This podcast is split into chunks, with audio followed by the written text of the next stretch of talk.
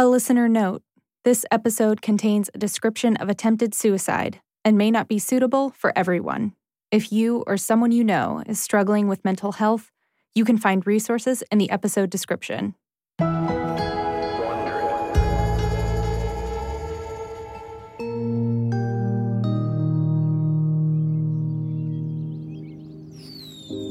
It was a summer evening in 2017. Bottle rockets zipped through the air. Ribs, slathered in barbecue sauce, sizzled on a grill. I was just, I was really excited. I love 4th of July. Sharde Butler had spent much of the day at work. Her last shift at Walmart before a week off with her family. Always had really, really, really good memories growing up with the 4th of July.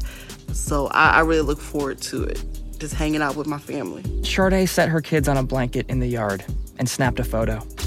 A two year old Malia in a red, white, and blue skirt and a lacy white top.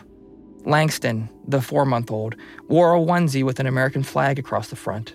It was their first holiday as a family of four, a milestone made even more special because her husband, Lance, a commercial truck driver, had just arrived home after another long week out on the road. Typical 4th of July, just cooking some barbecue, having a good time with some other family members. As the sun set, fireworks lit up the sky above the Butler suburban Houston neighborhood. Sharde lifted Malia into her arms and headed outside. She called for Lance to bring the baby. I wanted to enjoy the moment with both of my kids and my husband. Just, you know, watching fireworks, which is something that I regret.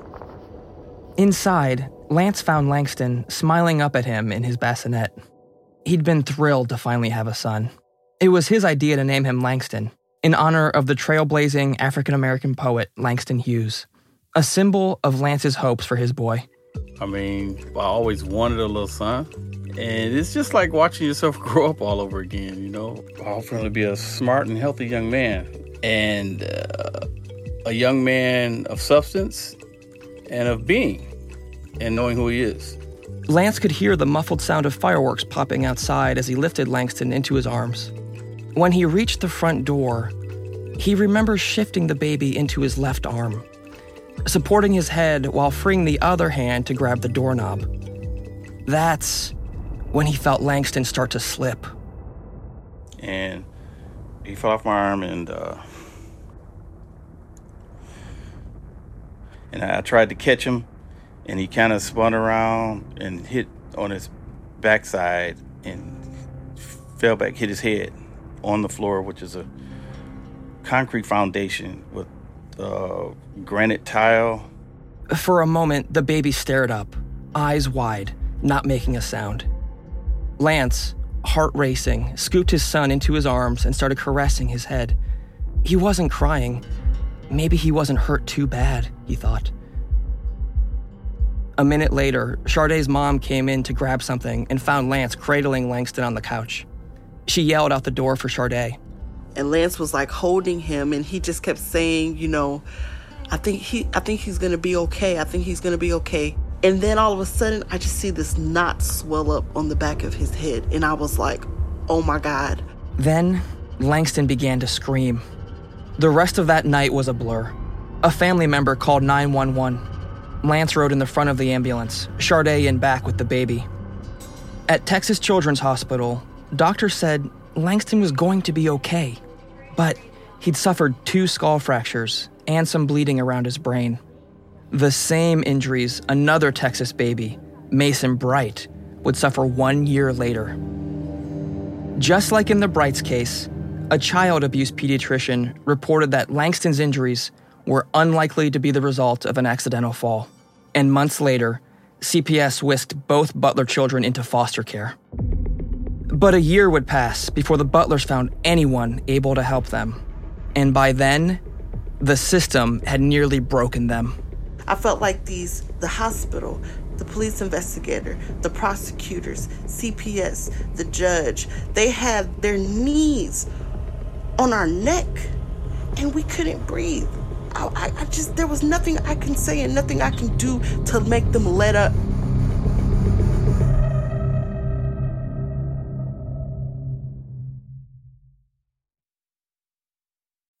Sound the gifting panic alarm. We've all been there. You need to find the perfect gift. You have absolutely zero ideas and you don't know where to start. Relax. Now you can use gift mode on Etsy. Gift mode takes the stress out of gifting so you can find the perfect item for anyone and any occasion. Just answer a few short questions about who you're shopping for and what they like, and gift mode gives you curated gift ideas based on hundreds of personas. Imagine pages of artisan espresso mugs for the coffee connoisseur in your life, or for the pickleballer, customized paddle covers in every shade imaginable. Etsy's got you covered. Need to find the perfect gift? Don't panic. Try gift mode on Etsy now. Man, that sunset is gorgeous. Grill, patio, sunset. Hard to get better than that. Unless you're browsing Carvana's inventory while you soak it all in. Oh, burger time. So sit back, get comfortable. Carvana's got thousands of cars under $20,000 just waiting for you. I could stay here forever. Carvana, where car buying meets comfort, meets convenience. Download the app or visit Carvana.com today.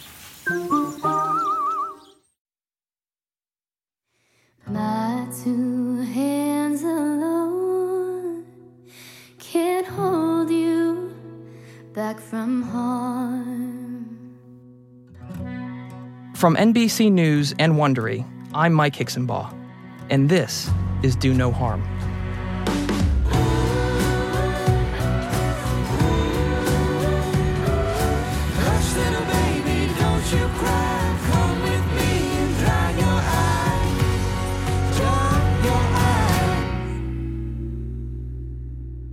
This is episode 4 Standard Protocol. Nearly a year after Langston was injured, Lance and Sharde walked through a set of tall glass doors and into the lobby of an office building in downtown Houston. They stopped at the directory in the lobby to make sure they'd come to the right place. Profit and Associates, Suite 100. Maybe this lawyer would actually be able to help them. Her office was like two blocks from where all the courts were situated. They'd tried other lawyers without much success. Finally, someone told them to go see Stephanie Profit. Her downtown office was much cleaner and fancier than the other lawyers the Butlers had visited. I looked at Lance like, this is kind of a big deal because if she's able to afford a place right here by the court, that means she's she makes good money. she makes good money. She has good business, and that makes means she's a good lawyer. Stephanie came out to meet them in the lobby. She shook their hands and led them to a conference room. We sat there with the files and with the documents, and my main thing was I just wanted to talk to the parents because you learn a lot if you let people just kind of talk. Stephanie, a quick witted California native, had come to Houston after law school two decades earlier, along with her first husband. The marriage didn't last, she likes to joke, but her law practice thrived. She carved out a niche as one of the few local lawyers with the expertise to fight back against CPS. I looked at Mr. Butler and he was, uh, for lack of any better word, he was just broken. His eyes were sad. You know, this was his only son, his brand new baby son, and here he was being accused of having abused this child. It, it was devastating. Stephanie asked them to start at the beginning, when Langston was hurt 11 months earlier. Sharde did most of the talking, while Lance chimed in with key details. They explained how, after the accident on July 4th, a child abuse pediatrician reported Langston's injuries as consistent with abuse. After that, CPS initially required the baby to move in with Sharde's brother while it investigated. Then, three months later, CPS cleared them of wrongdoing and returned the children. But that initial investigation was just the beginning of their ordeal. Sharde grew animated in Stephanie's office as she detailed the bizarre chain of events that followed. Weeks after the children came home, in October 2017, Langston had some follow up x rays at Texas Children's. And afterward, a hospital worker filed a new report with CPS, this time claiming that now the baby's leg was broken. They're like, yeah, he can't break that. Somebody else had to have broken his leg. Lance and Sharde were baffled. Langston's leg didn't seem broken to them, but a new injury so soon after the July 4th accident was serious, especially for a baby who hadn't started crawling yet. CPS ordered Langston to remain at the hospital while it opened a new investigation. But two days later, the doctors suddenly reversed themselves. Someone had misread the x ray, confusing a common irregularity in the boy's femur with a fracture. Langston's leg was fine. Afterward, the lead CPS investigator apologized. They had no concerns. And so she said, you know, you can go ahead and take your son home. And she said, in the meantime, I'm going to work on closing your case. But under one condition. To be safe, CPS wanted the butlers to bring Langston back to a Texas Children's Clinic in two weeks for one more set of x rays, just to make sure the leg really wasn't broken. Standard protocol, the investigator said. Lance and Sharde agreed. Whatever it took to help CPS drop this new case. On the day of the appointment, Sharde had to work, and Lance happened to be in town. Sharde couldn't go. So, okay, fine, I'm off work. I'll take him. So, we met with this doctor. I'll never forget her.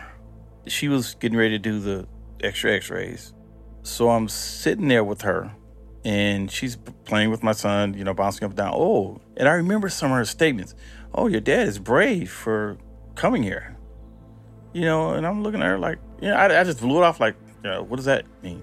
Afterward, the child abuse doctor told Lance he could go. The x ray results wouldn't be ready for a while. So he took the baby home and didn't think much more of it. Two days later, late on the evening of November 9th, 2017, Lance was back on the road, resting at a truck stop somewhere in Arkansas. Sharde was in bed watching TV, relaxing after another long shift at work. She and Lance were living with her parents at the time, trying to save up to buy a house of their own.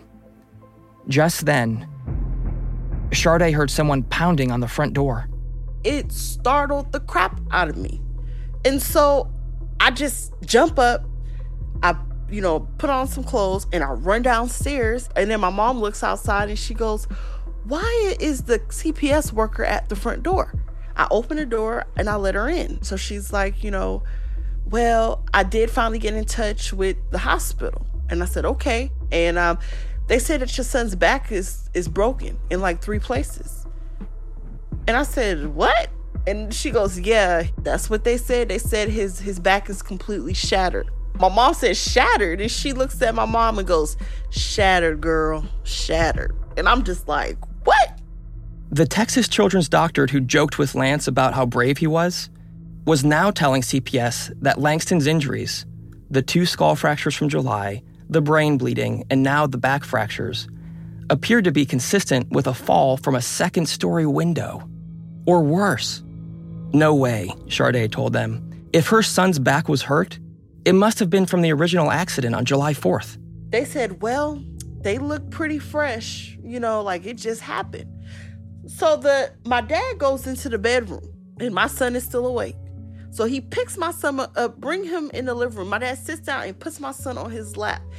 And the, this new caseworker, she goes, Is that the baby? And I said, Yes. Langston was bouncing up and down on his grandpa's lap, smiling. She said, Oh. She said, He doesn't look like he has a back injury. I said, well, That's what I'm saying. To avoid any doubt, the lead CPS investigator suggested loading Langston into Sharde's car right then and taking him to a different hospital for a second opinion. Sharde agreed, and later that night, at a campus of Memorial Hermann Hospital near their home, she held Langston still for another set of x rays. Within an hour, a radiologist delivered the results. The baby's spine looked completely normal. No sign of any new injuries. Doctor goes, I don't see nothing. And I said, see? And, and, and even the caseworkers, they're like, good. Oh, that is so good to hear. But as a precaution, the CPS worker told Sharde she now wanted to send Langston to the hospital's main campus in Houston so a team of doctors there could take a closer look. Here we go again with protocol. And again, I was stupid. I said, okay. What Sharde didn't know, couldn't have known, was that CPS had a different plan. The investigator stepped into a hallway and privately told a nurse the agency's true intentions. In his notes, the nurse wrote, Approached by CPS worker. requesting patient be admitted overnight so CPS can complete paperwork to have child taken. Mom of patient is not aware. It was after midnight when Sharde checked her seemingly healthy baby into yet another hospital for another overnight stay and a new round of evaluations.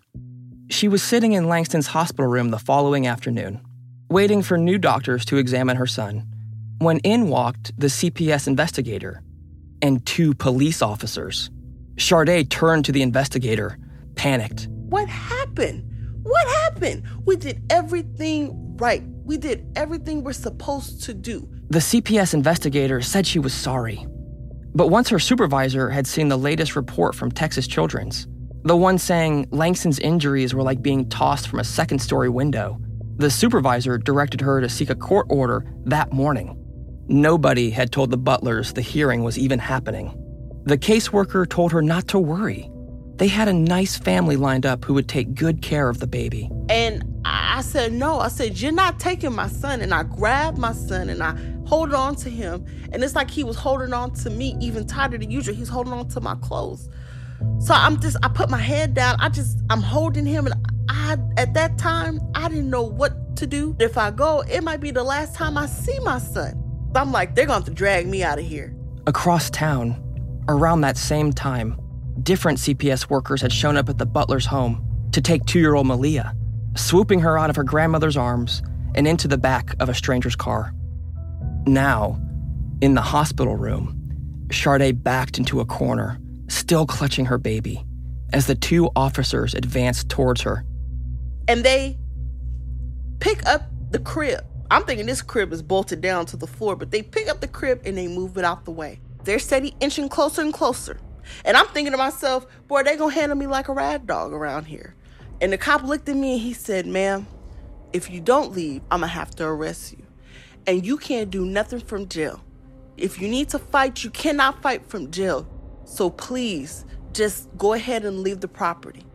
They take my baby, they swoop him up out my arms, they wrap him up, and they take him in the room next door and they close the door. And the cops walked with me all the way out. I brought my baby here. And now I'm leaving him here. I don't know where he's going.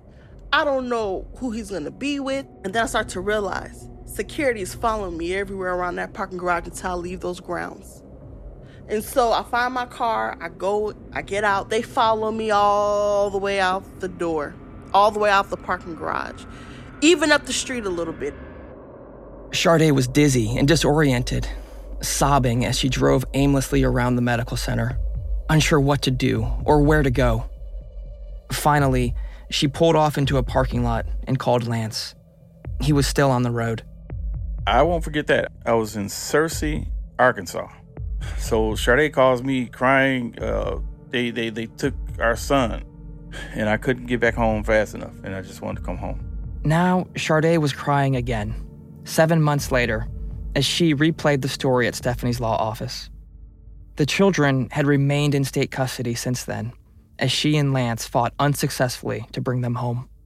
You know, you, you learn a lot if you let people just kind of talk. And their kindness was one of the most remarkable things that day. Stephanie told Lance and Sharde that she believed them and that she was going to do whatever she could to bring their children home. I knew that I had to help and I had to do something to get them the relief that they needed. And I signed up that day and said, I'm on, let's do it. I do remember her telling me that I believed your story. And that was uh, the first time that anybody told us that during our whole entire case. I felt a sense of calmness that kind of just came over me that, you know, kind of like as a child, you do things you always feel like, well, you know, you have your parent there that's going to make everything okay. That is how I felt. I felt like this was my parent and she was going to come through there and she was going to make everything okay. But even with her help, in the months that followed, things only seemed to get worse. I started losing confidence in the whole system. I didn't trust it. And it, again, my big question was why?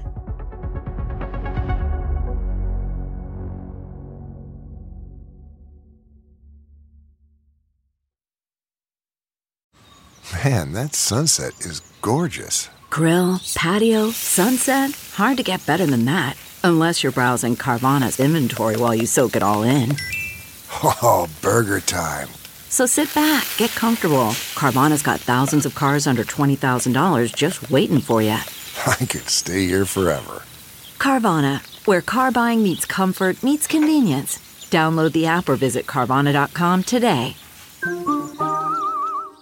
CarMax is putting peace of mind back in car shopping by putting you in the driver's seat to find a ride that's right for you. Because at CarMax, we believe you shouldn't just settle for a car, you should love your car. That's why every car we sell is CarMax certified quality so you can be sure with upfront pricing that's the same for every customer. So don't settle. Find love at first drive and start shopping now at CarMax.com. CarMax, the way car buying should be.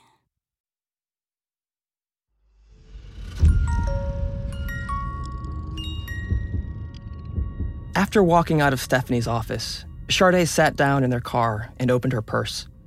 She fished around inside until her hand grasped a pacifier, the one she'd carried with her ever since CPS took the kids.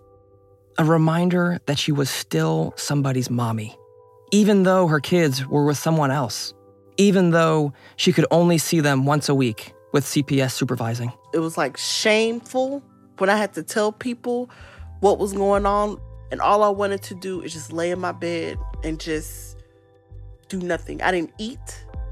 I slept, but I didn't eat. I didn't eat for many days. The only time I, I had a little bit of energy is when I had to come see my kids. And that's all I had to look forward to. I had to call my job, tell them I wasn't coming back. And they were like, well, no, we'll just put you on a leave and let's see what happens. I mean, at that point, I gave up everything. With Lance out on the road and no job to go to, Sharde would swipe through old photos of her children on her phone, wondering where they were, wondering if they missed her as much as she missed them. For the first several months, she kept the little pumpkin costume Langston had worn on Halloween hanging on a closet door. She left Malia's toys scattered on the floor, telling herself they'd be back soon. I had pictures of Langston. He was starting to crawl. You know, he was starting to crawl. Like he wasn't fully crawling when they took him. So I had these pictures of him trying to crawl, getting himself in the position.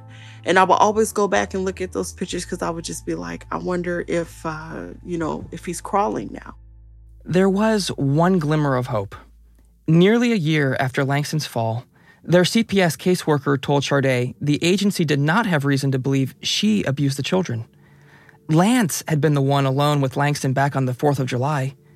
So, if Sharde managed to move into her own place, the agency would consider returning the children to her. Essentially, they had to make it seem like she and Lance were no longer together. This is from CPS. If you get your own place, that will show that you're able to protect your kids. And I'm like, when they say these things, who are they talking about? Who am I protecting them from? But I, I, I didn't make the argument. I just said, okay. And I remember I was talking to the lady at the apartment, and she's like, I, I had to tell her my situation. Like, I begged her to get me into this apartment, which was right across the way. So she gets me in. I get a one bedroom. I put like uh, the little electric socket plastic inserts into the sockets. I get a gate for the stairs so that, you know, they won't go down the stairs. I mean, just everything you can possibly think of they wanted me to do, I did it. Meanwhile, Lance is busting his butt because he's paying the rent there. His name's nowhere on that lease, but he's paying the rent there on top of we're paying all these lawyer fees. After more than a month living on her own, it was time to go back to court. On July 10th, 2018, more than a year after Langston's initial injury, and about a week before Mason Bright's fall in a driveway, a hearing was scheduled in Judge Glenn Devlin's courtroom. Sharde and Lance had stood before Judge Devlin before, and it hadn't been good. At one hearing early in their case, he'd called Lance Daddy Butterfingers, mocking his story about dropping Langston, which Devlin repeatedly dismissed as impossible. But this time, Sharde was feeling hopeful. It was a very big day because I was told that by doing all this, It would show that I can protect my kids. And the judge, he would have to give me back the kids at this. And that I had CPS on my side. I took those parenting classes. Me and Lance went to parenting classes every week. We did therapy. We were doing everything that we needed to do. And now here I am. I got an apartment. I'm showing I'm here. I can protect my kids. My lawyer felt good about it.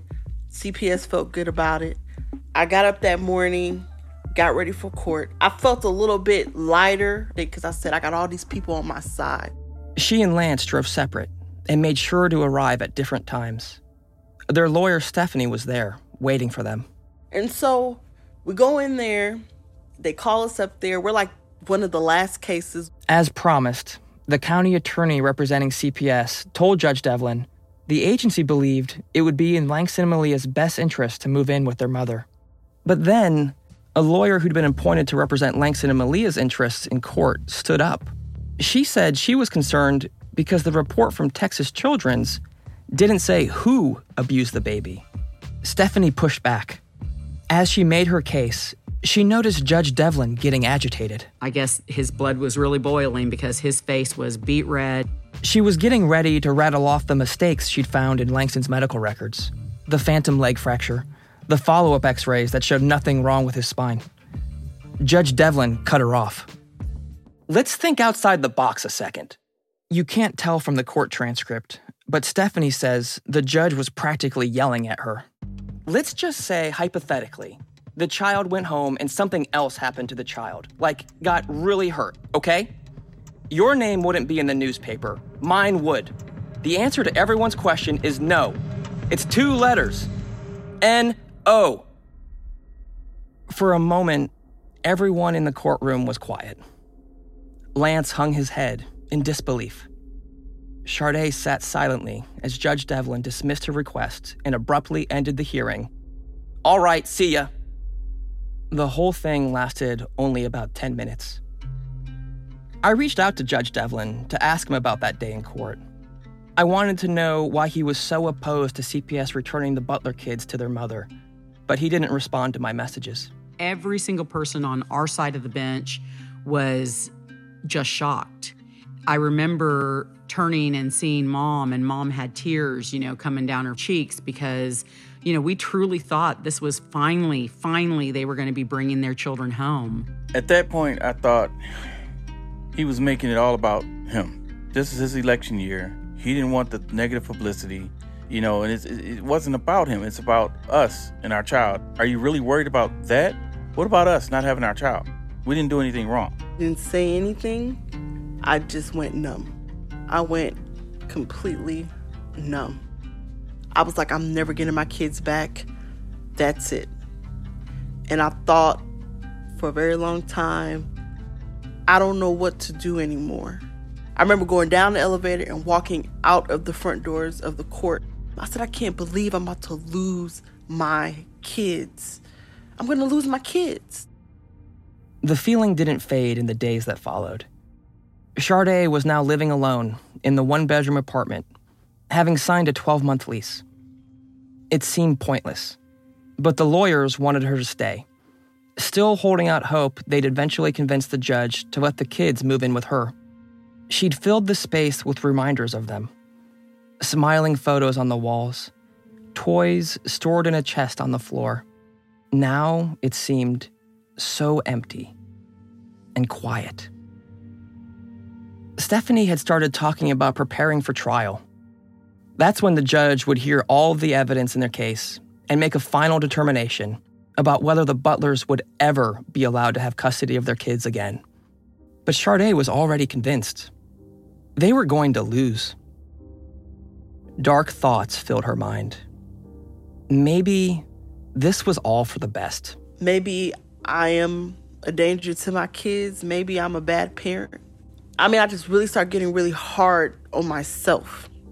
And I said, well, maybe I just, maybe I can't raise these kids the way that I'm supposed to. Maybe I am not a fit parent. And maybe, you know, this judge knows what he's talking about. I don't know. And and when he said no, he said N O no, I felt like there was nothing else I could do at that point. There was nothing else I could do. And that's when I was like, I can't do this anymore. Sharde made a plan to take her life. because I said, you know what? I'm just gonna do it like this because I don't think I, I'm a, I'm a, I know I'm a failure. I, I failed my kids. So I said, well, maybe I am all these things. Everything started getting to me. So I took some sleeping pills and um, it, obviously it didn't work. and I kind of took that as a blessing, like God is trying to tell me that I'm a lot stronger than what I really am. She would need every ounce of that strength because the system wasn't done with them yet.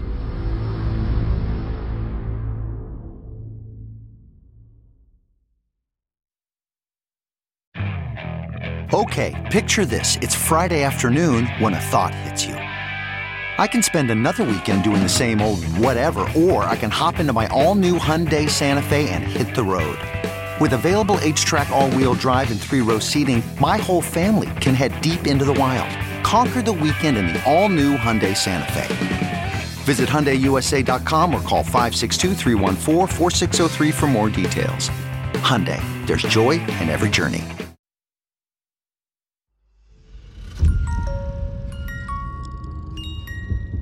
Three weeks after the court hearing, on August 3rd, 2018, Lance was in Dallas, delivering a trailer full of household goods at a store more than three hours from home. I was on break at a Walmart shopping center and I was in the parking lot. He looked down at his phone and noticed a call that made his heart race. Months earlier, Lance had hired a criminal defense lawyer after a Harris County sheriff's deputy showed up to ask him questions about Langston's injuries. It's typical for police to get involved whenever CPS opens an abuse investigation. But Lance's lawyer had assured him there wasn't enough evidence to bring criminal charges. Not in this case. But now, he was calling Lance out of the blue. Lance answered. He told me, hey, I can't believe it. They're charging you. He said, they're charging me and they're putting out a, an arrest warrant for you. So he told me to just turn around and get back home as soon as possible. Lance felt like he might throw up. Up until that point, he'd had a clean record not even a speeding ticket. And now, felony child abuse. His attorney told him to get back to Houston as fast as he could and to avoid any inspection stations along the way. They pull you in to run your license. Basically, they're going to see a warrant. They're going to arrest you right there. So, I mean, it was just a, a, a, ride home on eggshells, man. I'm worried about getting stopped. I'm just listening to everything my attorney's telling me. And I mean, he's pushing the issue. Do not get stopped because, you know, you'll get arrested. Because I guess I was in the system at that point. Lance pulled out of Walmart's parking lot and headed south on I 35, his hands gripping the steering wheel. As trees and billboards flashed by, he glanced up at photos of Langston and Malia, the ones he had taped in his cab. As a commercial truck driver, he'd gotten used to being away from his family for long stretches. But 10 to 20 years? as you can imagine, if you've never been arrested before or been in trouble, I mean, I had butterflies all the way home. I mean, I was just sick to my stomach. I mean, I didn't want to stop. I just wanted to get straight home. It was just nerve wracking trying to drive back home. I wasn't really thinking about myself at the time. I was thinking about my kids. Like, you know, what is their mom going to tell them? What am I going to tell them? Like, um, you know, if I'm gone 15, 20 years in jail, you know, what would that be like? And what do I tell my son and my daughter that, you know, I mean, would he ever believe me that I didn't harm him? You know what I mean? What are they going to do? What are they going to think? How do I, you know, how do I live beyond this afterwards? You know, what happens? He made it back to Houston late that Friday without stopping. His lawyer negotiated so that he would be able to turn himself in after the weekend he went to stay with Sharde at her apartment. Yeah, I wanted to be with her to discuss what happens next. If this happens, what do we do here? You know, if this goes through, we need to take care of this so the kids will have this. Just trying to put things in order. It's almost like trying to, you know, trying to prepare for losing a spouse or something. You know, it's like putting everything in place for just in case.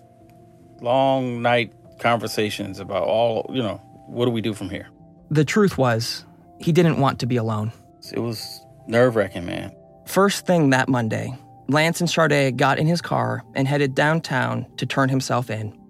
Sharde sat at his side in a waiting area at the county jail, holding his hand until it was time for him to go back to be processed. I can remember when the lady took my hand and she's fingerprinting me. And I thought, how many other people like me got locked up in the system? And actually, I mean, were locked up, eh, you know, on false charges. I mean, I remember thinking that, like, I'm probably gonna go to prison. I can remember taking my photos, man, and I refused to look like a criminal. I didn't want to look mad or mean, you know. So I kind of tried tried to put a little smile on my face, and I I, I couldn't believe where I was at, Mike. I just uh, it was like a dream, man. For months, Sharde had thought about little else other than her fight to get her kids back, to the point that she was pretending to be separated from the man she loved.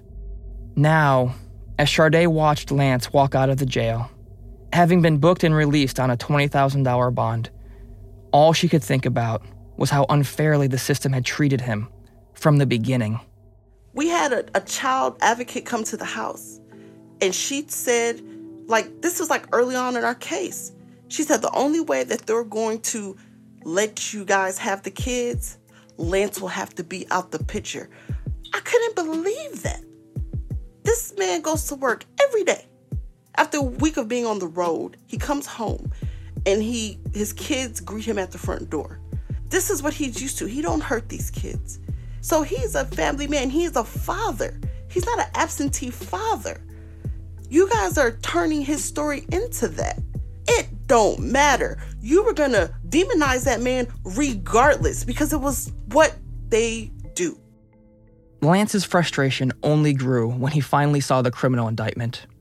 The only evidence cited against him was the most recent report from Texas Children's Hospital when a doctor reported that Langston's spine was broken. Maybe I'm overusing this word, just disbelief, Mike. I couldn't, I, I didn't understand what was happening. I, I just, it's crazy. It's, it's, I mean, you know, you, you don't, what narrative are you following? Where are you getting this from? The criminal complaint didn't mention that Langston's follow up x rays at Memorial Hermann didn't show any spinal fractures. And it did not mention that, upon closer examination of Langston's medical records, the baby's spine looked exactly the same in all his previous scans, dating back to the original incident in July. In other words, it appeared Sharde was right. If Langston's back really was injured, it wasn't a new injury. More likely, it was a result of the original fall back on the 4th. From the original case, CPS had already investigated and closed. Texas children's doctors declined to talk to me about their handling of the Butler case. In a statement, the hospital defended its doctors' actions, writing that because infant spines are so small, the radiologist at the other hospital may have missed tiny compression fractures in Langston's spine. Since both multiple skull fractures from that kind of fall and spinal compression fractures in a baby of this age are highly unusual, mandatory reporting to CPS was required. The hospital didn't address the fact that their own radiologist wrote in Langston's medical records that he couldn't say for sure whether the baby's back was actually injured. That key detail was omitted from the hospital's initial report to CPS.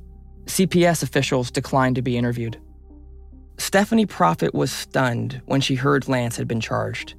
Based on what evidence, she thought. You know, there were so many inconsistencies, and that the only thing that was consistent was the story that the butlers told. It seemed like things at that particular point were just piling on.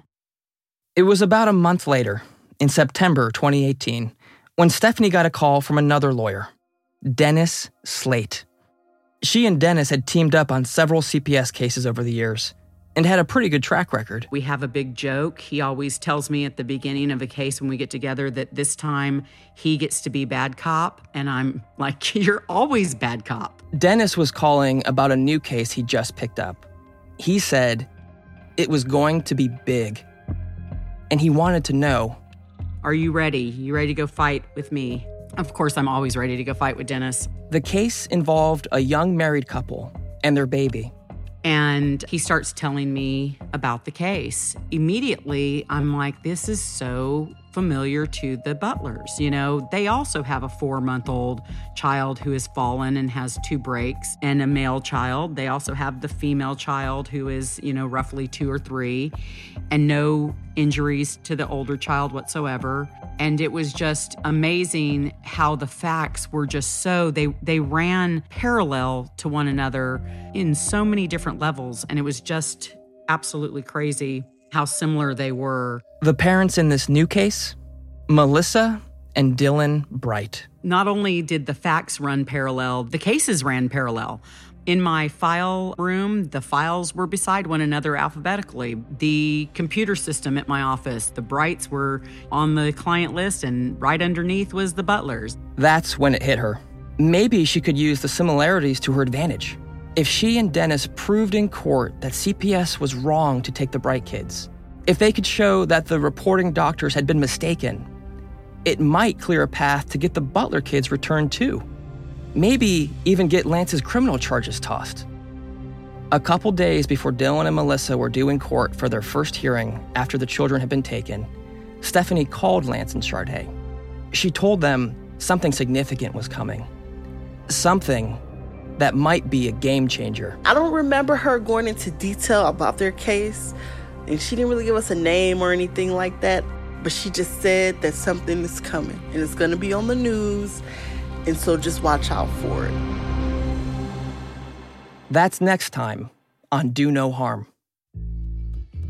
From NBC News and Wondery, this is episode four of six of Do No Harm, a story about innocent children and the adults who are supposed to keep them safe. If you or someone you know is struggling with mental health, here are some additional resources. For the National Suicide Prevention Lifeline, call 1 800 273 8255. For the National Alliance on Mental Illness, dial 1 800 950 6264. And for the crisis text line, text HOME to 741 741.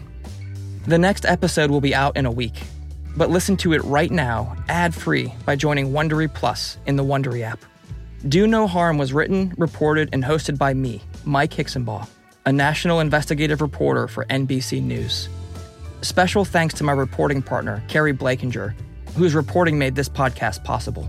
If you want to help us spread the word, please give us a five star rating and review on Apple Podcasts, and be sure to tell your friends. Subscribe on Apple Podcasts, Spotify, the Wondery app, or wherever you're listening right now. In the episode notes, you'll find some links and offers from our sponsors. Please support them. Another way you can support the show is by filling out a small survey at wondery.com/survey. Associate producers are Chris Siegel and Allison Bailey. Story editor is Julie Shapiro. Additional production assistance from Daniel Gonzalez. Music supervisor Scott Velazquez. Managing producer Lata Pandya. Sound design by Jeff Schmidt. Executive produced for NBC by Steve Lickteig. Executive produced by George Lavender, Marshall Lewy, and Hernan Lopez for Wondery.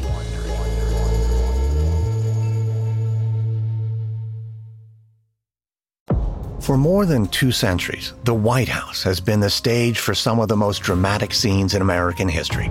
Inspired by the hit podcast American History Tellers, Wondery and William Morrow present the new book, The Hidden History of the White House. Each chapter will bring you inside the fierce power struggles, the world altering decisions, and shocking scandals that have shaped our nation. You'll be there when the very foundations of the White House are laid in 1792, and you'll watch as the British burn it down in 1814. Then you'll hear the intimate conversations between FDR and Winston Churchill as they make plans to defeat Nazi forces in 1941 and you'll be in the Situation Room when President Barack Obama approves the raid to bring down the most infamous terrorist in American history. Pre order The Hidden History of the White House now in hardcover or digital editions wherever you get your books. I have missed these Friday night dinners. Mm. Hey, welcome to Harvey Graw. At these family dinners, Gracious, everyone! dysfunction is served. Wow. I can't have you all messing things up for my entire adult life. Oh, I'm sorry. Do we embarrass you? Jump, jump, jump! It's already better than I dared to dream. They're extra. Let the wild rumpus start! And they're embarrassing.